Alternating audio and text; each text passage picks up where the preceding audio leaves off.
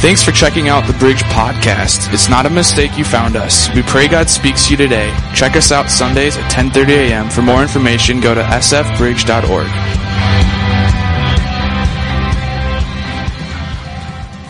Hey, do we have any football fans? Like, how many football fans are just like waiting for football to start again? Anybody? A few of us? Okay.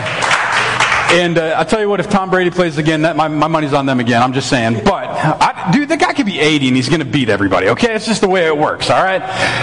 I, though, a couple years ago, took one of my sons and I got a chance of a lifetime. And I was so excited to go to my first game ever at US Bank Stadium. Have you been there yet to US Bank Stadium? If you haven't been there, man, the place is incredible. I mean, it, it's crazy what your tax dollars have done.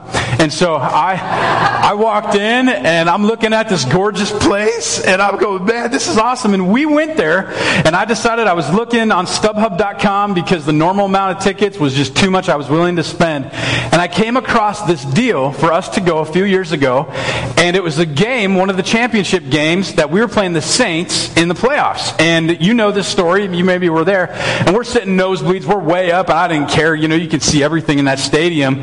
And, and it's Keenum, and it's the last 10 seconds of this game. In the first half, the Vikings just destroyed the Saints, and then all of a sudden the Saints, just like they do with Drew Brees every year, you know, up to the last year, uh, they just crawled their way back and crawled their way back. If you don't know football, you should know the last 10 seconds of the story because it made history. The last 10 seconds of this game, we're down, and Case Keenum goes back, and he's got Stefon Diggs, and he's out running a route, and he's the wide receiver, and he gets ready, and he gets ready to throw this pass to him, and, and he gets it, and he catches it, he dukes this, uh, this defender who should have been fired because he should have messed that, and, and he runs into the end zone, and Paul Allen on KFAN, I'm a sports nerd, and he's just yelling, he's just yelling, it's the Minnesota Miracle, it's the Minnesota Miracle, ah, and I'm just freaking out, and the place just explodes, and I'm like, oh my gosh, this is crazy. And I'm looking at my son, and it's Isaac. I'm five bucks now, but Isaac is sitting next to me, and he's just mad. And I'm like, what? He's like, I wanted the Saints to win. I love Drew Brees. And I'm like, ha ha, sucker. You know, we're, we're having fun. And, and I'll tell you what, that was my first game at US Bank Stadium. I honestly don't know if I can go to another one because can you beat that at all? I mean, come on, man. That was awesome. And if you, if you are not familiar, you're not even a football fan, just YouTube that play sometime. It was incredible. It was known as the Minnesota Miracle. And it was so awesome to watch. And how many of you, as a sports fans in Minnesota, have been let down before? Okay? Get a Tom Brady jersey, it'll be okay. And, and, and, and so I was so let down. And I'm like, I'm thinking literally when this took place, I'm like, it's going to be called back. There's going to be offensive holding. There's going to be something. And, and it stood. And I'm going, not, it wasn't the catch that was the miracle. It was the fact that it didn't get called back on the Vikings. That was a miracle. You know, like we actually did something without a penalty for one game in 10 seconds. It was incredible. Well, we're talking about this series, FOMO, fear of missing out. We've all missed out on stuff in our life. We've all missed out on something that maybe God has done. We talked about it last week a little bit. We're going to go more in depth today. I'll give you a great thing. Sometimes I think about this with like financial investing. How many of you, if you could go back in time, which we can't, 20, 30 years ago, and there's this little company that starts called Apple. I don't know if you've heard of it before. if you haven't, you don't even know what electricity is. And so it's products that have this little, like, you can't see behind my stand, but has an apple on it. And yeah, it was kind of a you know cool deal, a lot of a little trend they thought back in the 90s. But if you could go back in time and just put like $1,000 in Apple stock, like 25 years ago, how many of you would do that? Even if you're not even an Apple fan, you know? You're, you're, Sam, you're weird Android people. Like, like you would go back and you would do it. Why? Do you know what $1,000 20 years ago in Apple today would be? $350,000 if you just let it sit and didn't do anything. Okay? We all, maybe some of you did it, you know, but I missed out on that one. I was pretty young. I was, I was in college at the time. Missed out on going back. You know, one of the other things that took place for me, and one of the things I don't ever want to miss out on, is stuff with my family. Amen? Yes. Amen? How many know that's more important than even church? It's not more important than God or your you know, relationship with your wife or your husband, but then you got your kids, and that takes priority. One of my passions, and some of you know this, is I love to cook. Man, I have just been food snobbing pictures on Instagram lately, so crazy. I'm loving it. I've been stuck at home, so I need something to do while I'm laying on my butt. Well, laying on my side, not on my butt. For those of you that don't know, I had surgery on my backside. It's doing better. Got to take the packing out this week, so the, the ooze is starting to turn a new color. Amen. So it no longer looks like my shoes. It's actually like a little bit more like maroon. Kind of, it, it's kind of like lasagna with a little extra cottage cheese. So, um, I'm hungry now, and uh, love to cook. Love to cook. And I had this opportunity. I've, I've, won a few awards cooking, and I got an opportunity to go try out for Master Chef. And I was so pumped to go do it. If you don't know Master Chef, it's ran by Gordon Ramsay. He gets you know home chefs, and they compete against each other. And I was going to cook a fried pecan crusted fried walleye stuffed with crab and a hollandaise sauce on top. That's what I wanted to make. And so they invited me to come make that. And we get, I know, doesn't that sound good? Yes. Uh, who wants that or who wants lasagna now? All right. And so I'm, I'm getting ready to go, and Isaac was really young. And Isaac was, man, he's making bank today. He was, uh, I think it's second or third grade, and he was playing football. He was the quarterback for our team. And dude, dude, Isaac was just insane. He would like run through everything. We're playing our rivals Andover. And if you live in St. Francis, we are called the hate Andover. And so we are, we love them. Don't worry. Don't, don't get all like Christian on me here, okay? Because we love our enemies. We love those in Andover. My in-laws live in Andover. I'm offended, Pastor. Get over yourself. And so we we go, and I, I decide to cancel my audition and go to this game. And I tell you what, man, you could throw the Stefon Diggs, Stefon Diggs game away, the Vikings game away. This was the best football game I had ever seen in my entire life. It was back and forth, back and forth, tied and tied and tied. And, and I think it was like 32 to 32 at the end or something. Isaac gets the ball and runs in for the last touchdown and wins the game. That Their team that year went undefeated. And so I tell you what, if I would have gone and even, you know, got into the show when you get on TV and Master Chef, I would have regretted. I would have had fear of missing out on my son's game. That's where my priority is, and that's where I always wanted to be, is with my family and with my wife and with my kids. There's other things that I have with my kids and other things, but I'm already out 10 bucks, so I'm not going to talk about theirs. Um, I think fear of missing out, though, doesn't always look like the way we think. It's not just about investing in stocks years ago. It's not about missing good football games. I would even say it's not even just about family and family events that we miss on times. I think FOMO happens inside of our own hearts all the time. We just don't let people know because we're all vulnerable to a point, but then we have walls to protect ourselves because we don't want to be just, here it is. And so we have to deal with our own hearts first.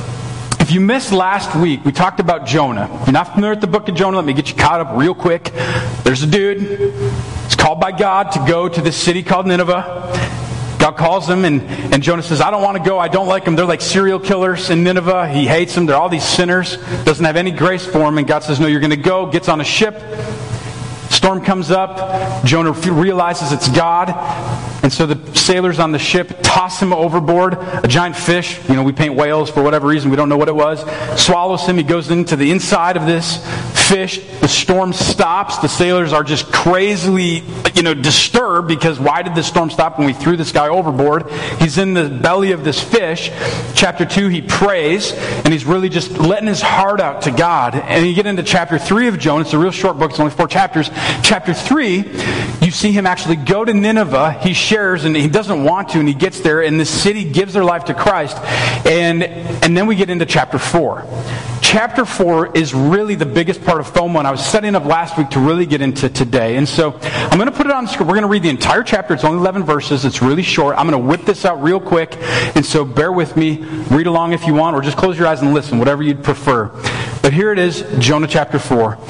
But to Jonah, this seemed very wrong, and he became very angry because the whole city, God had compassion on them. He says, verse 2, he prayed to the Lord, Isn't this what I said, Lord, when I was still at home? That is what I tried to forestall by fleeing to Tarshish. I knew that you were a gracious and compassionate God, slow to anger and abounding in love, a God who relents from sending calamity. Now, Lord, take away my life, for it is better for you to die than to live. Verse 4 But the Lord replied, Is it right for you to be angry? Verse 5 Jonah had gone out and sat down at a place east of the city. There he made himself a shelter, sat in its shade, and waited to see what would happen to the city. Then the Lord God provided a leafy plant and made it grow up over Jonah and give him shade for his head to ease his discomfort. And Jonah was really happy about the plant. Very happy about the plant. Just pause for a second, verse 6. More happy about this stupid plant. It's a miracle. God made this plant grow out of nothing, which he does all the time, than hundreds of thousands of people being filled with grace because God had compassion on him. This is where his heart was at. Verse 7. But at dawn the next day, so after God had you know, provided this, God provided a worm which chewed the plant so it withered. Verse 8. When the sun rose, God provided a scorching east wind, and the sun blazed on Jonah's head so that he grew faint. He wanted to die and said, It would be better for me to die than to live. But God said to Jonah, Is it right for you to be angry about the plant? I don't know if you caught this, but God didn't really talk to Jonah about what he was addressing God with. What did God do? He went to the root issue, didn't he? Right away. No pun intended here. The root issue. All right? Some of you got that. A little deep joke this morning. Is it right for you to be angry? It is. He said. It is. Was it right for him to be angry? Was it? Maybe, maybe not. No, it wasn't. I'm so angry, I wish I were dead. Verse 10. But the Lord said, You have been concerned about this plant. Though you did not tend it or make it grow, it sprang up overnight and died overnight. And should I not have concern for the great city of Nineveh, in which there are more than 120,000 people who cannot tell their right hand from their left? I wish the story ended that way, but they add on this last part in Jonah, and it's just weird to me.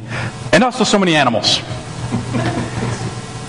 So, for those that don't study like historical Hebrew writings, here's the deal. You might say, well, that kind of ends abruptly. Here's why. Back then, they don't have falling action in Hebrew writing. They use what's called chiasmic writing. Little deep for a moment. All that means is that they're trying to get a point across. The main point is that Jonah's heart was not in the right place. And so they get to the end. Rather than concluding the end, they leave it open for you to interpret what God is trying to say. You'll see that in writing all the time.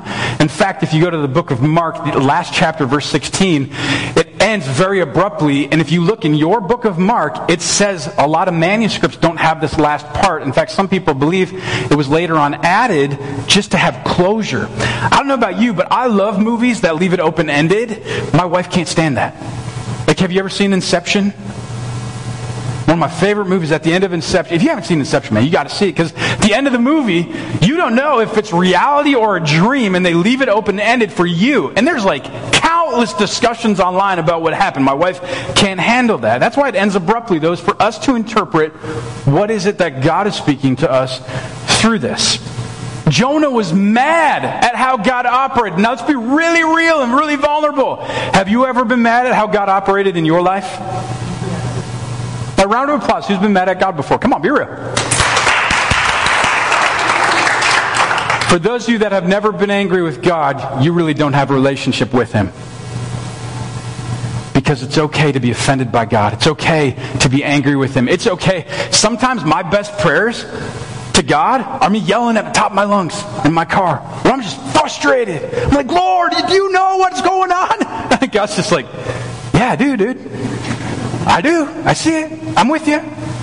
I think when we can start seeing him in every single situation that we walk through, we start to see the blessing that he has for us. Jonah had what I believe is called like reverse FOMO. He was there and he wished he wasn't. Like he didn't want to be there. God, you saved this entire nation.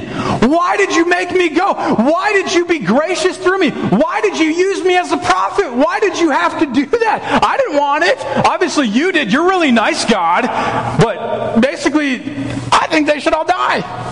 That's what Jonah said. God did something though in that town. Jonah wanted to miss out. I, I hope I would want to be there. Now, I meet chapter 4 Jonahs every day. How many have ever met a chapter 4 Jonah in your life? How many are a chapter 4 Jonah? Remember what we talked about last week at Yom Kippur? What did they say? Who remembers? What do they say after they read Jonah? What's the three words that the Jewish people say to this day at Yom Kippur? They say three words. Shout it you remember it. We are Jonah. They shout that. Why do they shout that? Because they're representing themselves that they can't save themselves, that they're evil, that they have evil in their hearts, and so they're waiting for God to save them. They're going, We're Jonah. We're no better than Jonah. How many have met somebody like, man, I'm so glad I don't have their story? They're like, I can't believe how messed up they are. We're all messed up. Get over it. Man, look at the sin issues they have. Look at your own. Man, I can't believe how angry they are. You probably got anger issues too. You know? And we look at people and we think they got it all figured out, or, or, we, we judge them in what we think is a good way, but at the same time we're judging them, we're literally putting judgment on ourselves every single time. We're all Jonah. Every single one of us. I see them every day. Some of the Jonahs that I meet, they got trust issues, man. Those walls are super tight. They won't let you in no matter how hard you try to knock and you get the jackhammer. You're like, do you want any relationship? Do you want vulnerability? And they're like, nope, been hurt. Don't want to get hurt again. I've been there. I've been that Jonah. Or you got the Jonah that's got financial issues that I meet. Pastor, I need help. I need, I'm just desperate. Now, there are times where we go through stuff that, yeah, we need help and we need to be the church.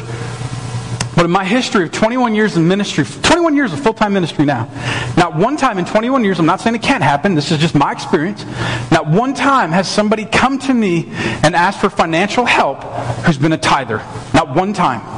I'm not saying you have to tithe this church, wherever your home church is. Just try it. And I would say to this nth degree, if you've never tried the tithe, and, and I'm telling you right, God has blessed us. We have some generous people in this church. We're doing great.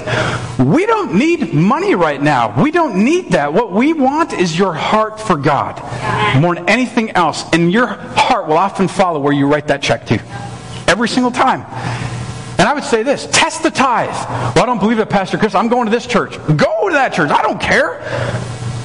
But here's what I want to test you, and I'll tell you this. If you test the tithe, if you give 10% of your gross income to God, the first fruits that He calls for, and you don't see Him return that, and I'm not, I'm not preaching prosperity here, I'm preaching true biblical blessing. You don't know how that comes and how that shows. It shows many different ways. But if you don't see God do that, here's what I'll tell you. We'll write your check back to you. We're all Jonah. Jonah's blamed the outward circumstances for their inward character issues. I've been Jonah. It's been a few minutes. Can I be uncomfortably real with you for a moment? Like, like, can I, can I, like, is that okay with like the majority of you? Yeah. Like, like, I'm going to make you uncomfortable just for re- a moment, but I need your permission. I'll tell you what the last year and a half has probably been the toughest part of pastoring a church I've ever been through in my life. Ever. I don't know that I've ever walked through anything harder in my life. I've never had people hurt me more in the last year and a half. I've never walked through something like this last year and a half. Now, I'm not looking for pity. I'm not looking. I'm, I just want you to catch this this morning. We have some people that were part of our church prior to March of 2020 Never came back. Still haven't seen him. We've reached out. And I decided I'm done reaching out. Not because I don't love them, but it's got to be God. It can't be anything else that gets a hold of their hearts. But that breaks my heart as a shepherd, as a pastor who never wants to offend or hurt anybody. And I ticked off a whole bunch of people in the last year and a half more than I ever have. 30% of pastors have quit in the last year. 30%. Okay? Why? A lot of it has to do with people's preferences that are not based on biblical principle. Are we living our life for the principle or for our stupid preference? Get over your preference. Okay? Look at the other person's point of view. Learn from it. Stop judging it. We, are so quick to judge. I am too. You know, so you go back to March 2020. We were trying to hold everything together. Our internet sucked here. It's the best we can get. We can't get anybody else to come here other than Century, CenturyLink. And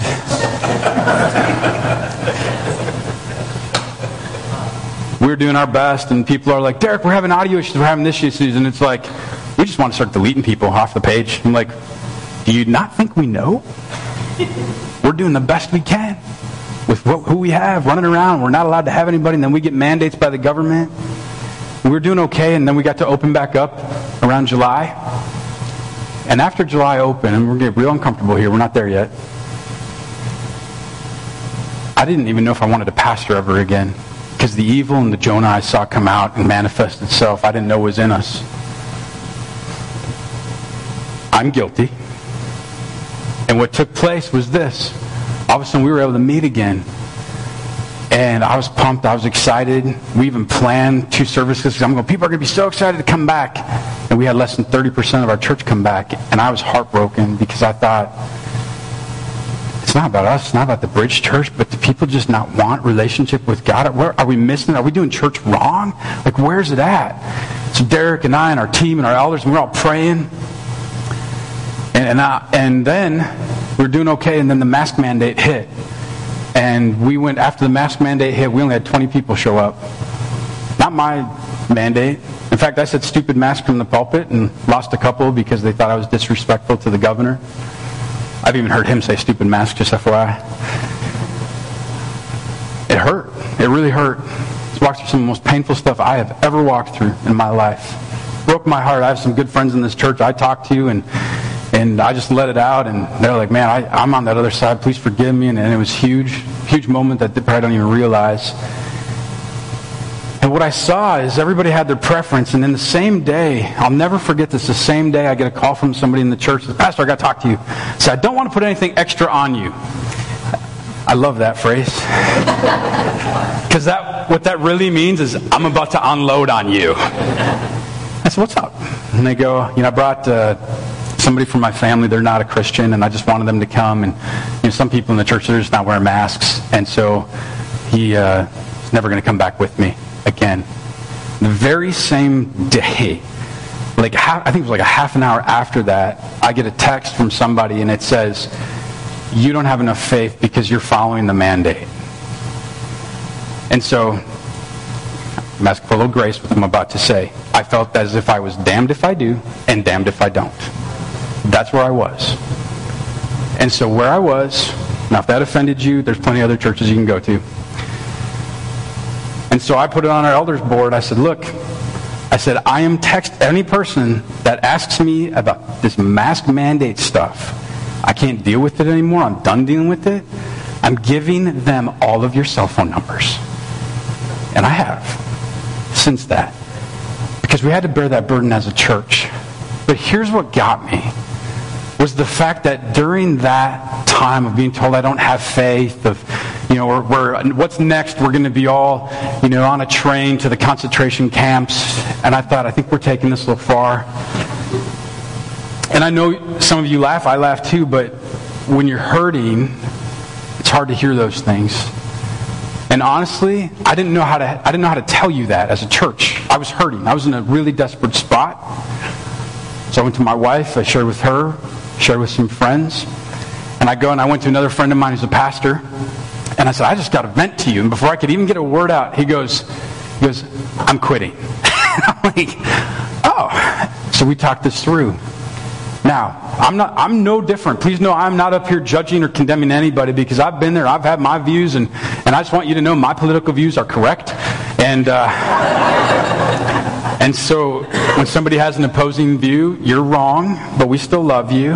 And and what I had to realize is I was judging, you know, and then and then we had a couple leave because we didn't have enough people of a certain color. And that broke me. And I said, what I said, what do you want me to do? I, I don't know how to I love people no matter what color their skin is. You know, and I pray that we would all do that all the time, and I, I see that with our church. I've never seen anything otherwise. They say, well, we can't be a part of it anymore. So I didn't know what to do. And to be very honest, I don't know that I have a solution for you, but I'm saying this because we've all been Jonah. We've all been there. It's not just the person that we disagree with or the person that's hurt us. And I've had a lot of hurt in the last few years, last year, more than ever. So what do we do with it? We can get bitter or we can get better. Now, I wish I could say, oh, I'm totally better. I don't have any bitterness. Oh, I have words with God every day. Still. His words always win, and they're always comforting. But what I've realized is I've had to look at myself and go, God, what is it that you can do in me? Because the only one that's holding bitterness or unforgiveness, if it's me, I'm only affecting me. I'm not affecting another person. And so I have to deal with my hurt. I'm not here to blame anybody else. I'm not here to look at, you know, their preference or anything. I have to look inward and go, God, what is it that you want to do in Chris's heart? And when I started looking like that, it was like an onion and the peel started coming off. One thing at a time, one thing at a time. And maybe Holy Spirit speaking to you about those layers right now. I hope he is. Ezekiel chapter 36, verse 26. It says, I will give you a new heart and a new spirit in you. I will remove from your heart of stone, uh, from you a heart of stone, and give you a heart of flesh. Isn't that a good word? Isn't good word? I know we got uncomfortable. You guys doing okay? Thank you for letting me get uncomfortable for a little bit. I look at this verse. I'll just leave this up here for a couple minutes. This is what God's been doing to Chris. Okay? And what I realized, and he's still doing this, how many of you are like me? You fight what God wants to do in you. That's all of you. It's all of us. Come on. It's all of us. And what I've realized is we're kind of like Play-Doh, or God wants us to be. He, you know, He's the potter, we're the clay. Talks about that in the book of Jeremiah. Here's what I realized. I view my life a little bit like Play-Doh, or my heart like Play-Doh. And have you ever experienced there's two different types of Play-Doh, okay? You know the you know the type. There's that type that you buy a brand new off the shelf, you bring it home, and there's like that extra plastic you take off off the top. You get in there, you take it out, and it's just it's just pliable and it's workable, and you can you know make weird things with it. Whatever. I'm not an artist, but it's pliable. And then you go downstairs in your crawl space into the depths of your crawl space and you find that bin that's been down there for like the last 20 years you forgot about you're thinking you're going to save it for your grandkids someday and you pull it out and you take out that Play-Doh and you're like, oh, I can't wait to see this. And it's like, it's just like crusty and hard, you know, and you're like, how many have tried to like add a little water to it to see if you can fix it, you know? It doesn't work. Throw the stupid thing away. It's like a dollar, okay? You know, and, and what I realize is when we say we're Jonah, when we've walked through what he walks through, what happens is we're going, we have the crusty heart. We're going, God, help change my heart. And God's going, kind of waiting on you, Chris, for you to soften it. I'm waiting on you. Because right now, God's going, you're not letting me in. I want in. But you got to walk through some forgiveness. You got to walk through some tough stuff and get your heart right before he can work in it. Can I hear a good amen from somebody this morning? Come on. Let me give you just two points this morning that I want to close with. Number one is this. When the grass looks greener on the other side, it's time to fertilize your own grass. That's good, okay? I came up with that this week. That's good. Tell you what. My neighbor's grass at home. You heard my wife laugh. I don't know if you hear that online, but it is like from Jesus. It, the dude's out there every single day. He mows twice, uh, twice a day. I, I don't, I don't, yeah, not, not a year. I don't know what he puts on it. I, am sure it's not legal, and and I've never seen it being stopped watered. No, I, I don't know what he does, but I decide when I was getting out of surgery, I'm like, I need to go for a walk. So I get out and I'm getting ready to go for a walk and, and trying to like, supposed to walk every day. And it hurt in that first day to walk, man. It was just weird. And he's sitting on the, you know, his little porch and I'm like, I don't even like him right now because his grass looks great. Mine's brown and crusty. and so I made, I, you know, I made what I thought was a mistake. I asked him, I said, what do you do? Oh man. I got, I got, well, we get this fertilizer, we go in it as neighbors, we buy this stuff, and da da da. And he goes, the trick is just water. And, and he actually walked with me. I don't even know him that well. And I tell you what, I was so blessed by my neighbor that day. Just well, we had church, man, but we walked for a mile. We get back and and uh, I told Heather, I said, we just got to change our sprinkler because we were only watering eight minutes a day. I said, how, how often do you water each stone? He goes, 40. And I'm like, I want Jesus grass too. So we got some. It's getting there. It's getting there. Ephesians chapter 2, verse 3, though. It says, All of us has also lived among them at one time gratifying the cravings of our flesh and following its desires and thoughts. Like the rest, we were by nature deserving of wrath. Here's, I, I want to connect these dots for you. What I'm saying is, when it looks like the grass is greener in somebody else's life, in somebody else's lawn, in somebody else's relationship, in somebody else's church, in somebody else's business, in somebody else's side gig, somebody else's family, somebody else's kids, somebody else's students, whatever your sphere of influence looks like, Every time you look at that and you judge it and you go, look how good that is. You need to fertilize yours because guess what? They've had to fertilize theirs. And you know where fertilizer comes from, right? Where does fertilizer come from? You know where the best fertilizer comes from? Our poo. Human poo is like the best fertilizer. Just Google it sometime. I'm not even joking. All right? So when you realize that their grass looks so green on the other side, take care of yours. You can't change them. You can't change their preference. You can't change where they're at. You can only change you. Okay? You cannot change what you cannot control. That's number two. You cannot change what you cannot control. Amen? That's good. I wrote that this week too. I think that's a good point. Okay? You cannot change what you can't control. Oh, and I want to control it, man. I wish it all worked just perfectly. You know, when we talk to our teams at church, I wish everything just went without a flaw. And I can tell we had a lot of flaws this morning before you got here. But guess what? God's bigger than that. You know, me and I'm not going to mention Lydia's name, but when we were talking this morning, we're like, does it really matter? Do people even notice that? No. No. And I could point out to you like 15 things in this room that are messed up right now. Don't look. This is not a highlights magazine, okay? So, if you don't know what that is, you're way too young. You cannot change what you control. So I'm dealing with all this frustration, the mask mandate stuff, figuring out how to lead a church through COVID. You know, all these pastor friends of mine are coming out with these great books 10 ways to lead your church through COVID. Don't buy that. You've never done it either, dude. Okay? No one's done that. So I asked this question. And it's a question I want you to ask for your life. And it's this, and this might come off kind of tough for a moment. But the question is this what's the point? What's the point?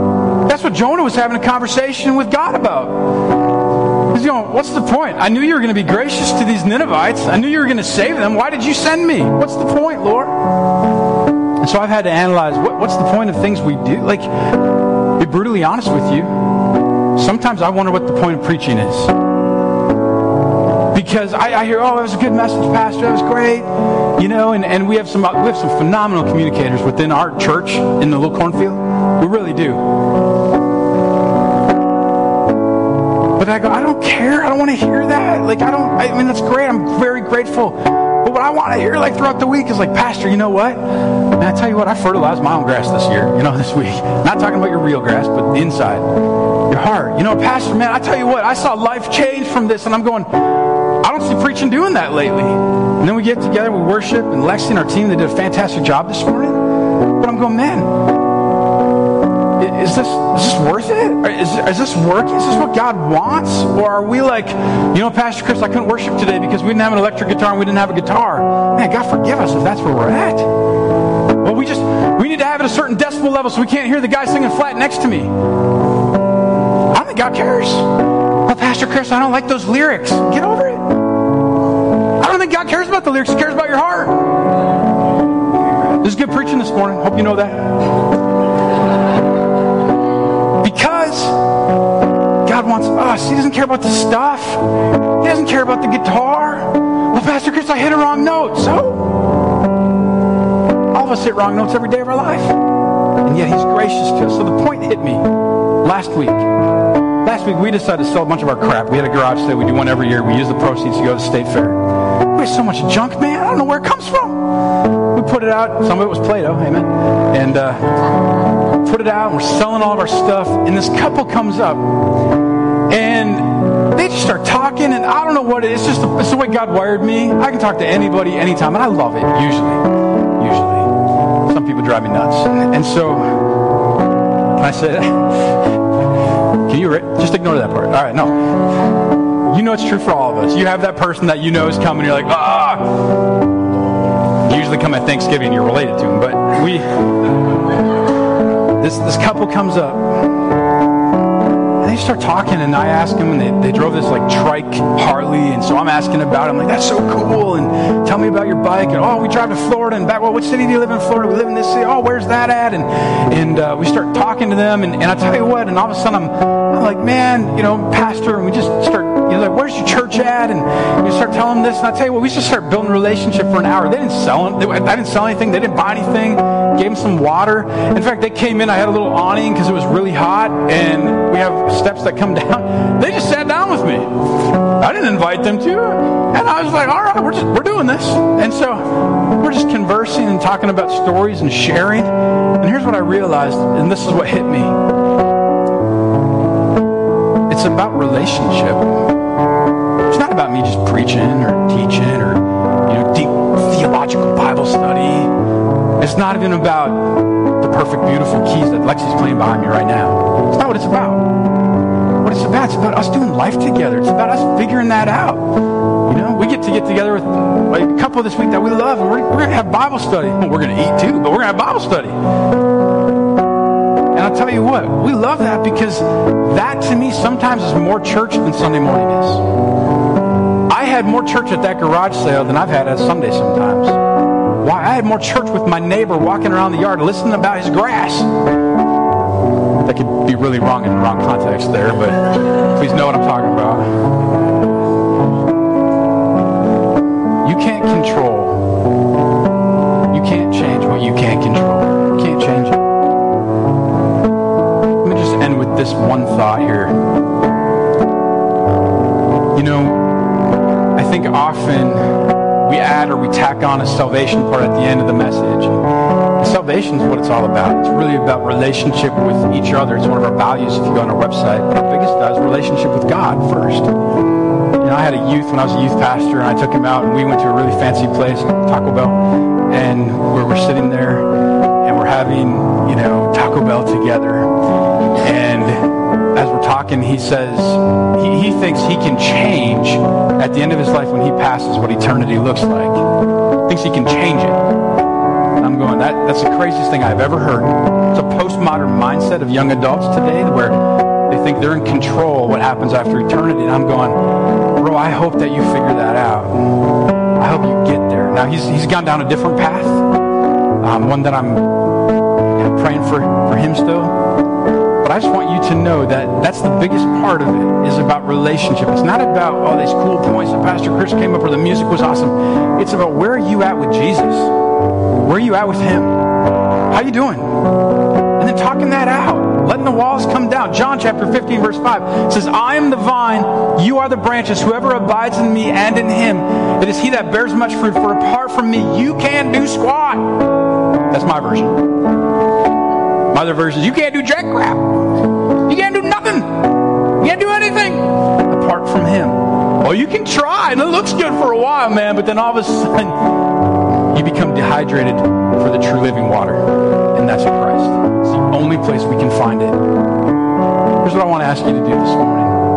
We're going to put our church phone number up. And this is what we ask. We ask for a hand. We just want you to commit to Him. You've never done that before, just type yes. We don't even need to know your name unless you want. But I tell you this. Here's the other part. If you have said yes to Him before, you've never told us your name, we can't walk through with you that next step of relationship, and we want to. Because in the Bible, it never really talks about people becoming converts. It talks about them becoming disciples. That's the first step in a journey with God for the rest of our life and with your church. Amen. Amen. This all right this morning? This good? We we in a good place together? Give me let's give a round of applause to God if we're good.